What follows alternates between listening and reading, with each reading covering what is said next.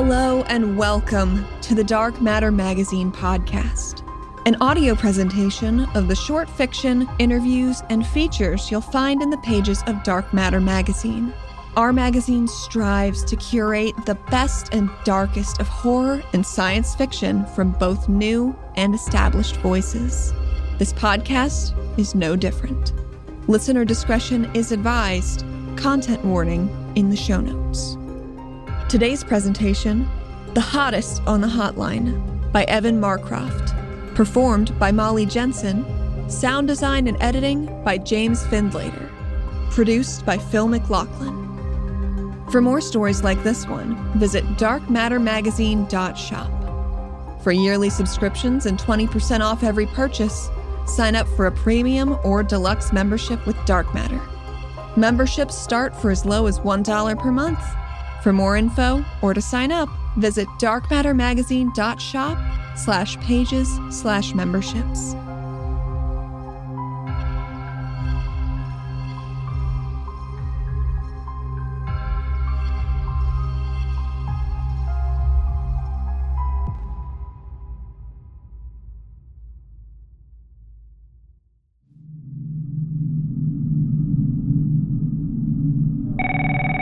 I was finishing up with a promising call when Judith came onto the intercom to announce that we had just broken our jump slip goal for November, and tomorrow there would be an assortment of donuts available. There were cheers from all corners of the office. Nobody had to guess who'd put us over the top. The man of this and every hour was already strutting towards the boss's office to claim his prize.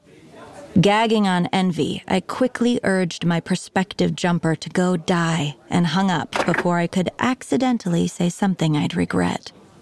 When Matt returned to his desk, it was with a fat basket of air filters, bottled water, and anti cancer supplements. I jumped as he leaned over me and plopped it down on my keyboard. You need it more than I do, he said with a wink. I smiled because he was right. I could strip paint with the water I got from my taps. My apartment was rotating 16 rows down tomorrow. And I had a lump in my left breast the size of a bocce ball that I'd been putting off worrying about. Inwardly, I boggled at what I could do with the money I'd save. That was real meals at real restaurants. New inserts so I wouldn't be walking on my ankles everywhere. Something anything I wouldn't have to panic about, even if for just once. But it still made me feel like nothing. Thanks, Matt, I lied. De nada, senorita. I'm sure you'll get it next month. This was also a lie. Matt Aguilar was the best facilitator in the business, or at least in the San Andreas sprawl. Thousands of satisfied customers would tell you the same, if they could. He could have gone home right then, but he didn't. He plugged back into his incomp and continued rolling numbers. A guy like him didn't quit just because he'd won. For three years, mine had been the lucky cubicle next to his, so I was as close to the magic as anyone ever got. Watching him at work was like watching Michelangelo finger paint the Sistine Chapel.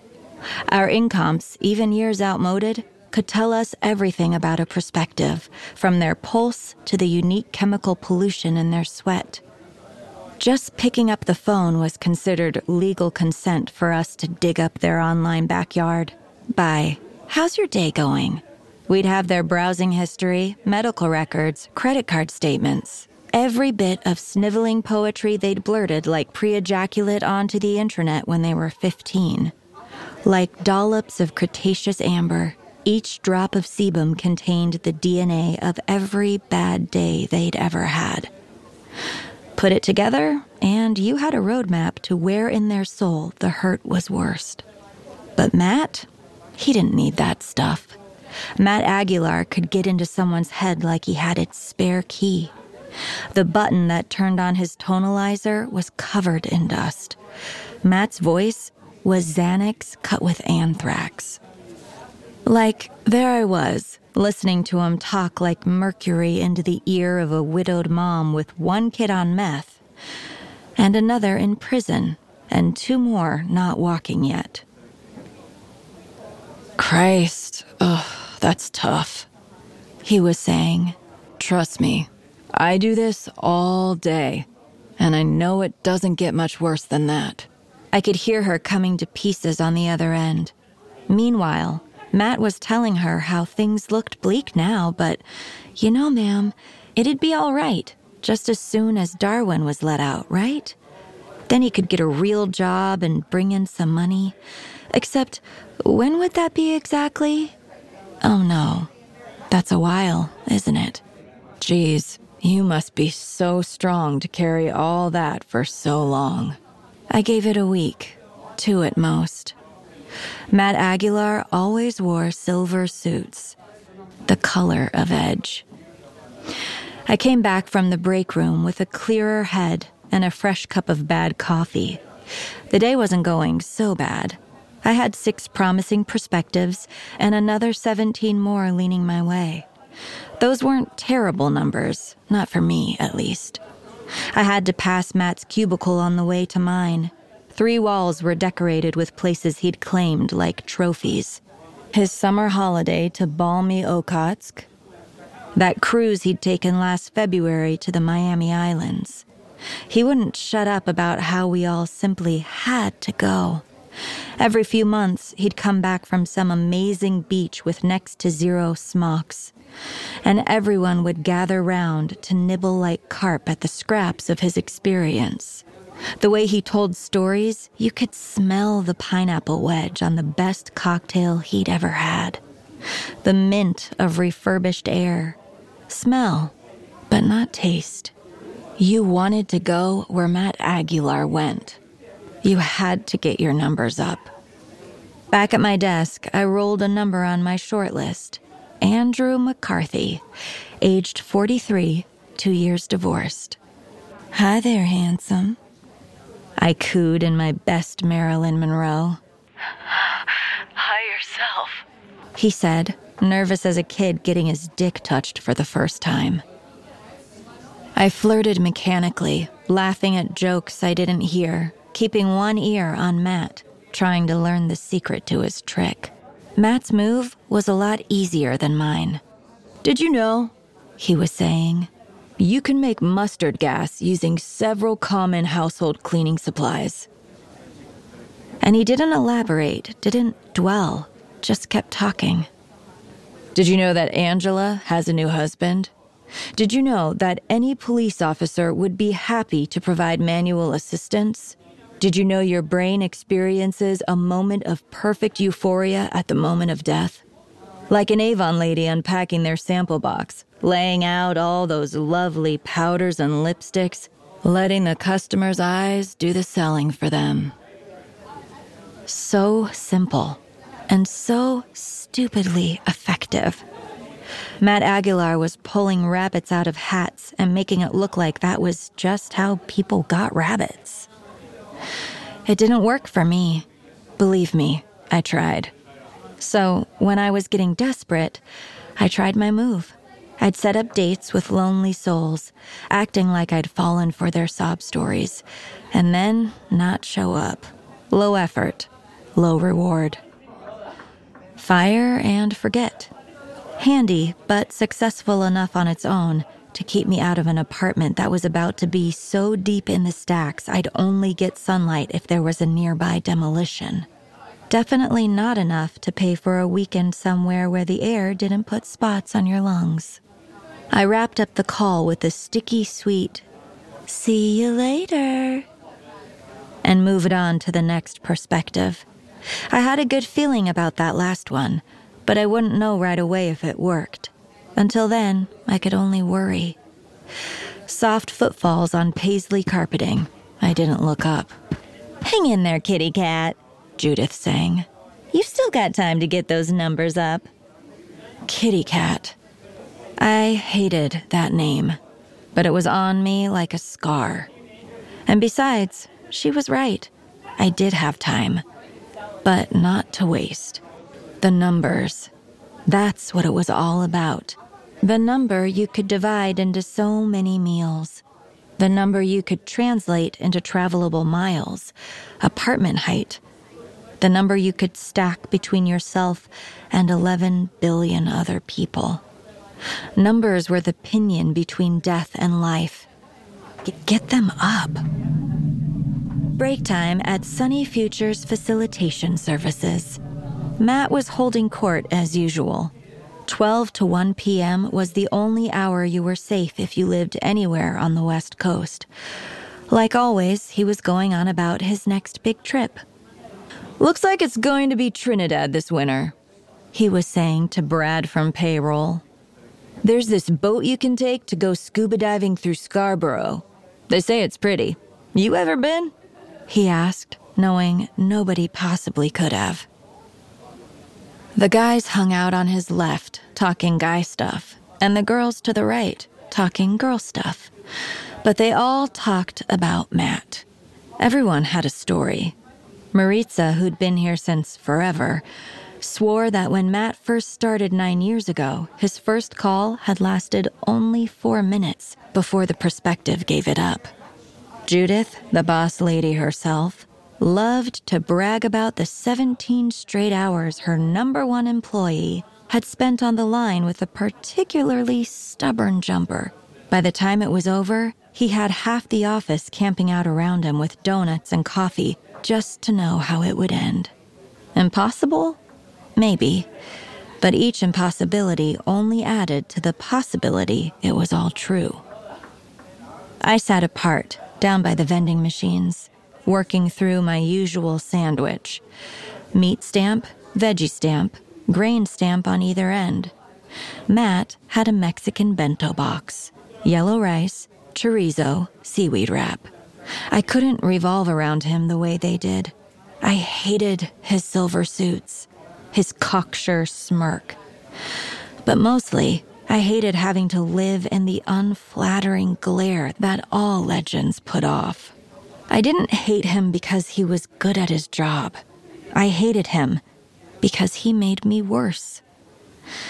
People trickled out of the break room as the hour crawled by until it was just me and Matt left. He was pouring coffee, so at least he had an excuse. Me? I didn't have the will to go back to my cubicle. There wasn't much surprise left in the future. I knew I was going to fail more than I won. Some days were like reading through a book you'd already read 10 times. Some weeks were the same chapter seven times. Hey, Matt, do you have a sec? I didn't realize I'd spoken until he stopped at the door to say, Sure, kitty cat. What's eating you? I wrestled down a grimace. What right did a little moon like me have to tell him what my name was? Sorry to bother, I said. I I just want to know your secret. Teach me how to do what you do.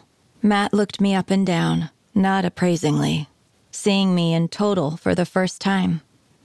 There's nothing to teach, he shrugged. And there's no secret, just something to remember. What's that? He tapped his nose. Everyone wants to die, he said. No exceptions. I don't understand. A wry smirk. Don't tell me you never thought about taking the jump and seeing what there is for you on the other side of the asphalt. Everyone wants to die. And I had to admit he was right. Dedication, expertise, innovation. The big three words of the Sunny Futures mission statement. We were the USNK's premier facilitation company, second to none, with 680 full time employees and a savory government contract to turn 20,000 people a month into pink jump slips. Not once had we failed to deliver on that quota. The only number in my line of work I ever had to get down was the 11 billion people packed together on an increasingly overweighted planet.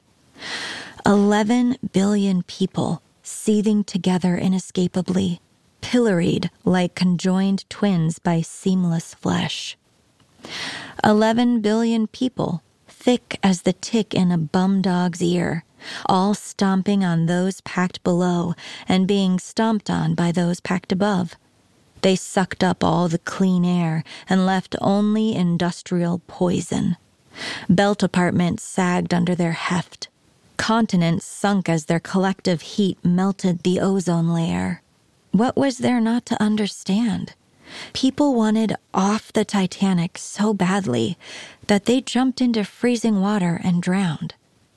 They proved Matt right hundreds of times a day. It didn't matter how good you had it now. With every inch the oceans rose, the masses crowded in a little closer, climbing the walls you could afford to put beneath you until you couldn't anymore. And then, one day, you'd find yourself wondering just how green the grass was at the end of a long drop. And when you saw us calling, you'd pick up, because all you needed at that point was a poet to tell you all about it. Matt was a poet. I was not. Home was a long, hot train ride and a cramped elevator ride into the scaffolding of the San Andreas sprawl. Home was a living room, a bathroom, and a bedroom with three beds. When I got back from work, I hung up my suit on the door and waited for my turn at a cold shower. Someone had shat the toilet dead, so I had to use the one in the hall. And either Angie or Reshma had stolen from my cancer meds. I would have to start keeping them at work. For dinner, I had my usual sandwich meat stamp, veggie stamp, grain stamp on either end.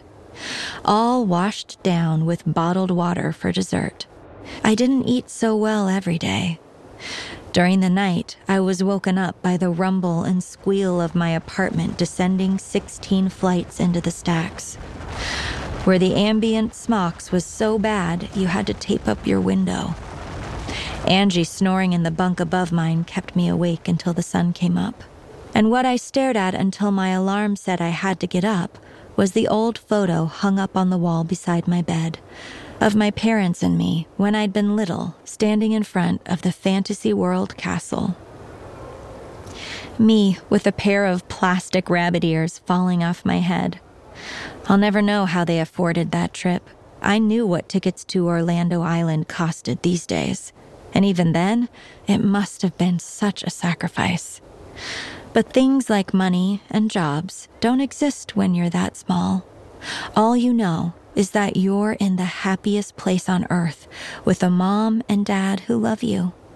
And the future you see is one where you'll come back someday. Right, mom? Right, dad? 20 years later, all I had was that photo, curling at the edges. And it was time to get up, get back to work. My numbers were back to zero.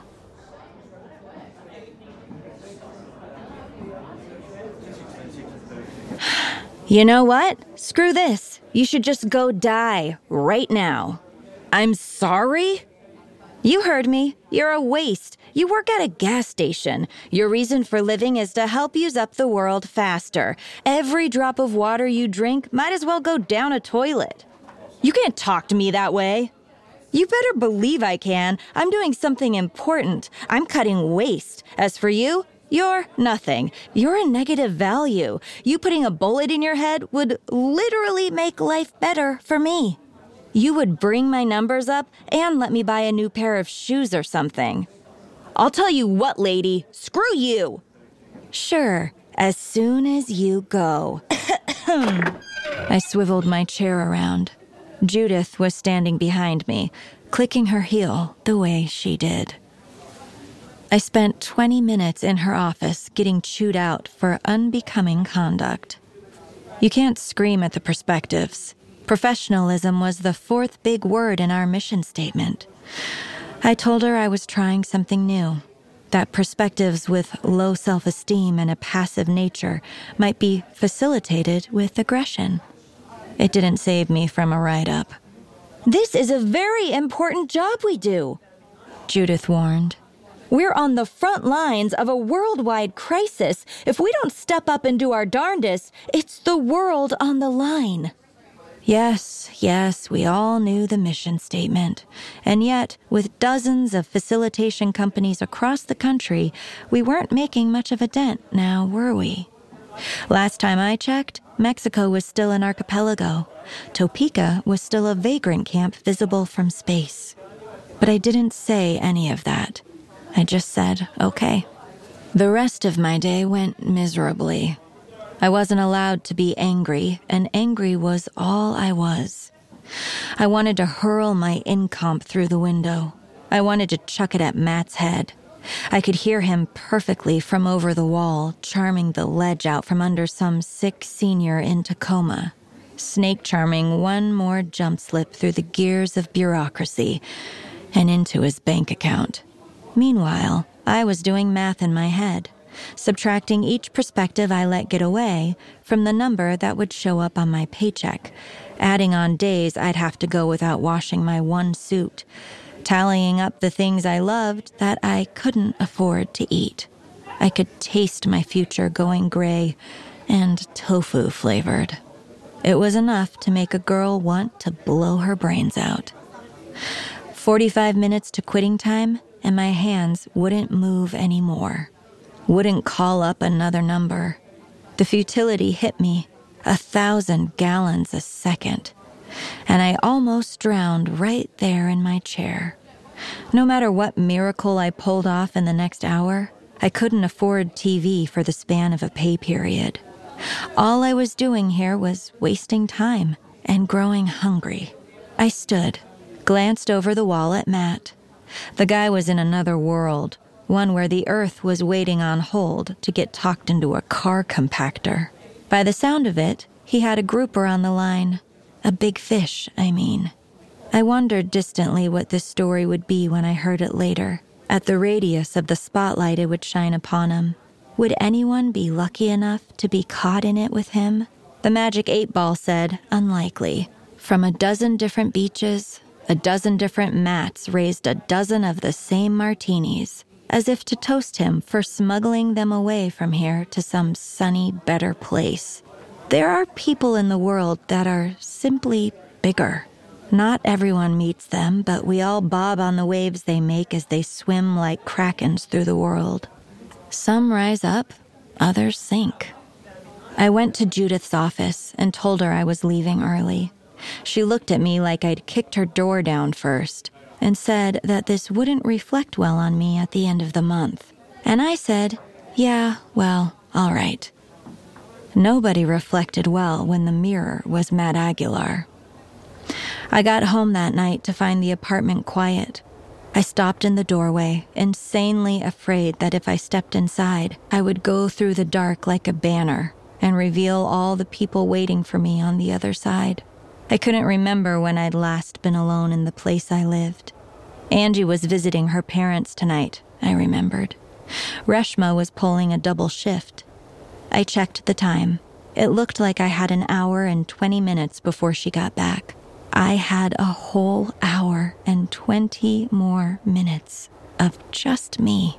I could do anything I wanted read a book, masturbate in peace, watch what I wanted to watch, 75% of a movie, maybe.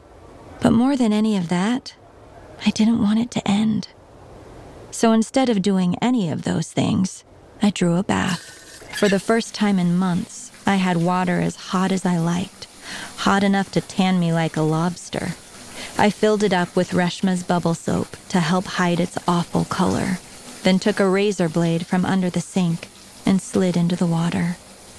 It didn't matter that it was brown under the bubbles. I could have stayed there forever.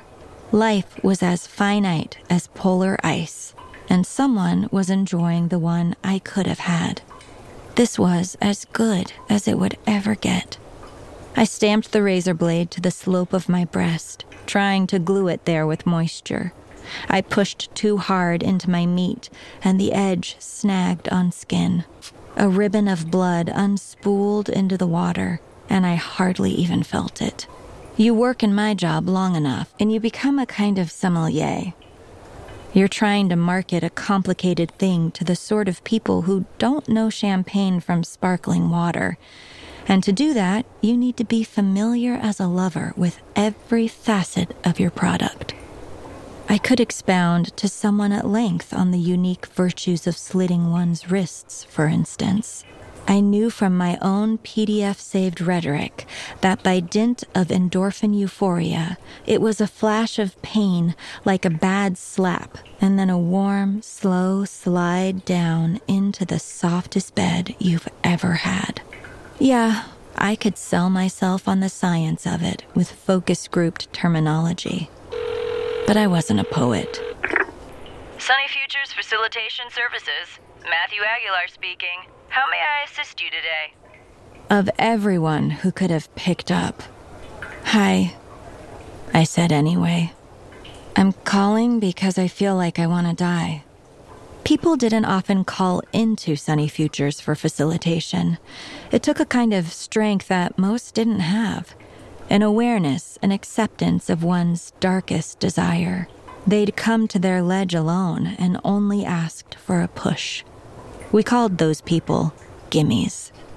Hey, that's great to hear. Matt chuckled dustily. it sounds like you're halfway there already. I moved my phone from one hand to the other. I guess. Well, tell me what the issue is. Let's see if we can't put things in perspective for you. He sounded different. Tired, maybe. His voice was like a pressed shirt gone rank and wrinkled at the end of the day. It was a little after eight o'clock. He must have been pulling some overtime with the night crew. Classic Matt. The government wanted a so high pile of scalps, and his blood was blue and white, as well as red. He'd go around with a machete and a sack if the law said sure. It's a lot of stuff, I said. I'm not in great health. I'm an adult living with two other adults in a tiny apartment, and I hate them both. I don't have the money to eat real food. That sounds rough. I frowned at that. Matt normally would have had something a little punchier to say.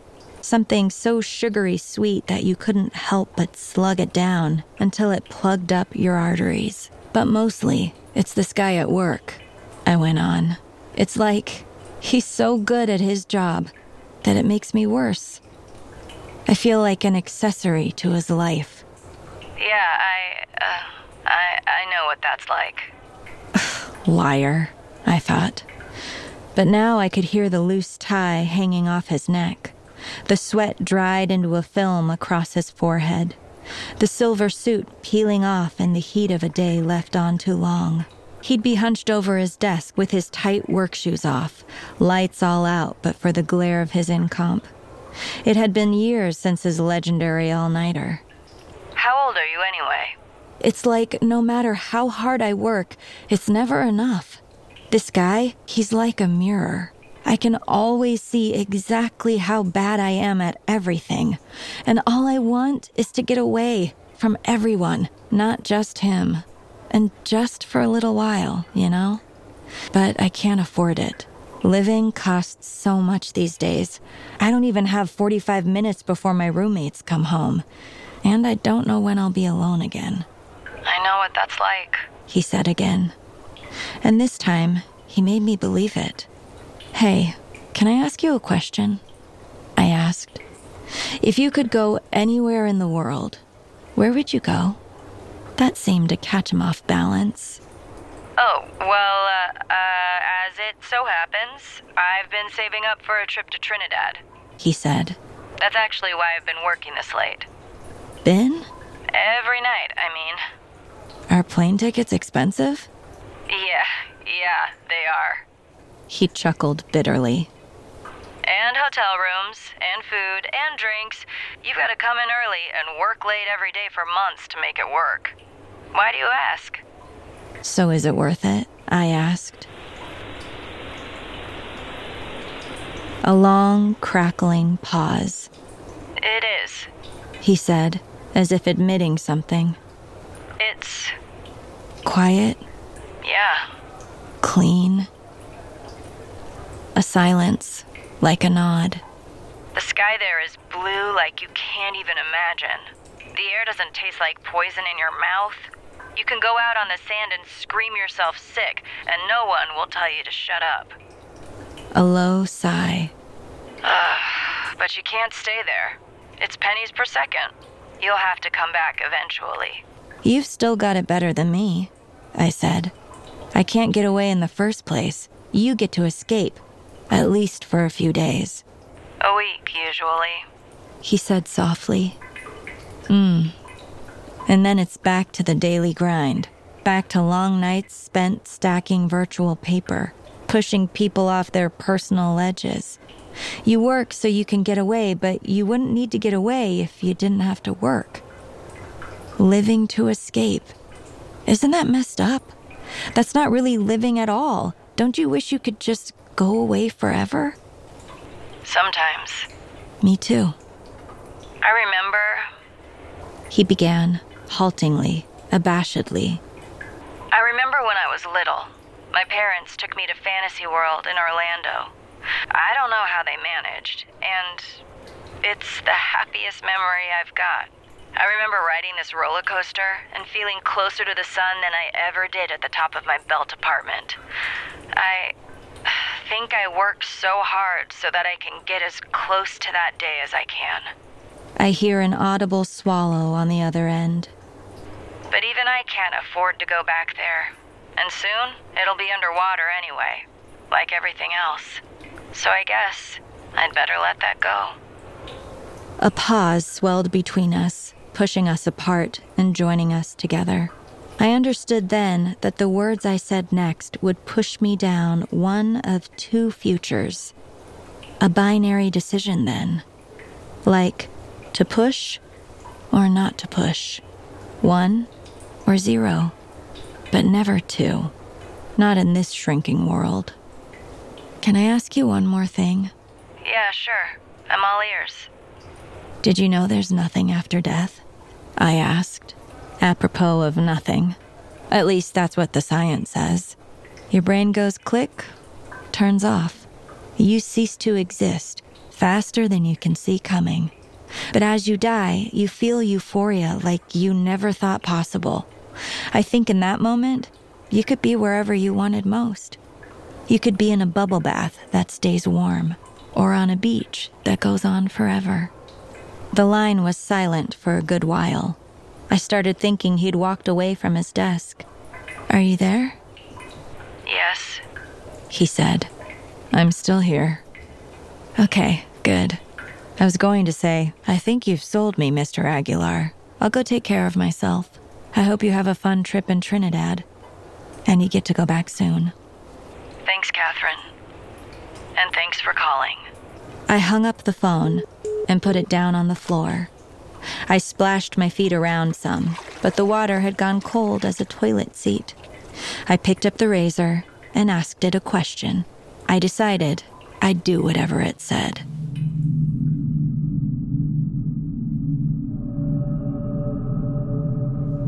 This is how people get turned into paper. When someone is found dead, an investigation is performed. If it is found to be a suicide, the government will run their social security number through our database to see if they received a call from Sunny Futures within a certain time frame. If so, the Bureau of Population Management submits an online form that we call a jump slip, acknowledging a successful facilitation. Once we have that, it gets deposited onto the total of whomever made the call. At the end of the month, that total is converted into a dollar amount and deposited into someone's checking account.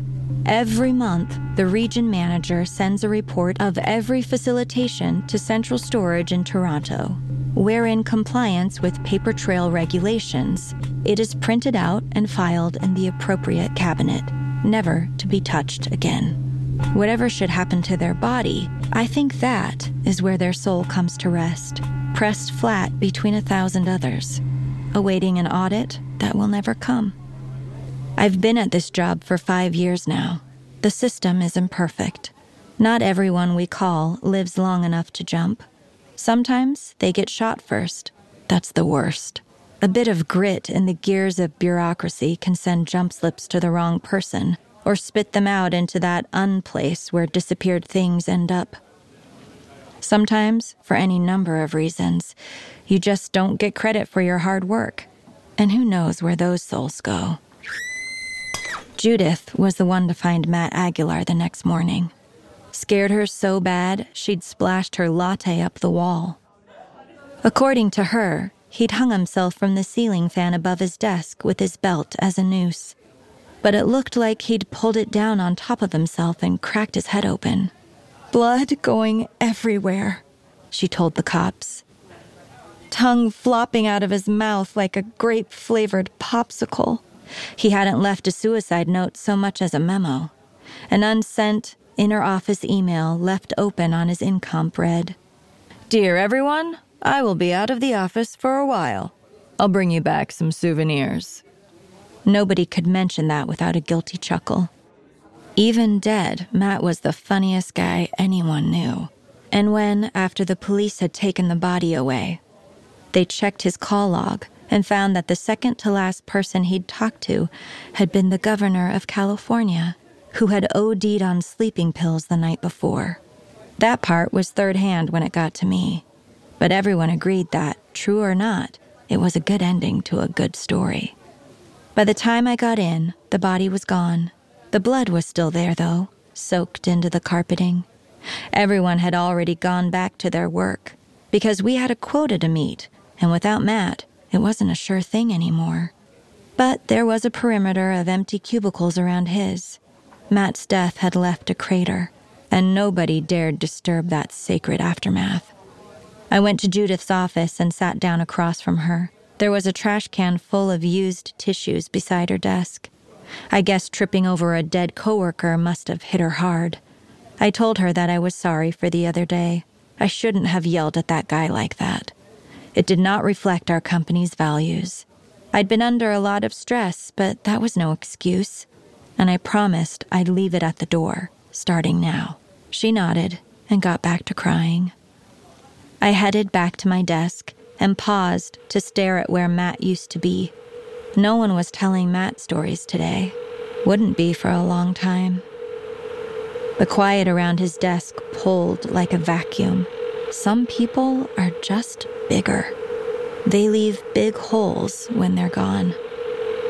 I thought of glaciers melting, waters rising, dry land crumbling into the sea, men and women forever climbing higher, jockeying for grip, clawing, biting, hurling one another into the waves, fighting for space to exist while it still existed. This void begged to be filled. Without another thought, I grabbed my things and moved them over one space. A girl heading to the water cooler gave me a venomous look. I ignored her and got to changing Matt's desktop background. I felt better about the future than I had for a long time. It was a new day, and my numbers had been set back to zero. But I'd only just clocked in, and I was already up by one.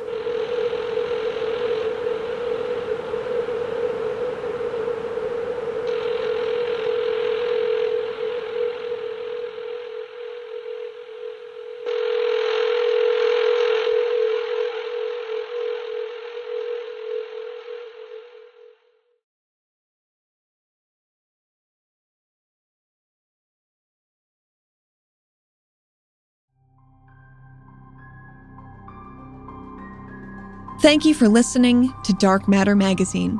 This podcast has been a presentation of Dark Matter Audio Lab, produced by Ali Nesbitt and executive produced by Rob Carroll and Phil McLaughlin. For more stories and content like this, please visit darkmattermagazine.shop, where you can subscribe to the magazine and learn more about our authors and performers. We hope you've enjoyed your time with us, and we'll see you again with a new episode in two weeks.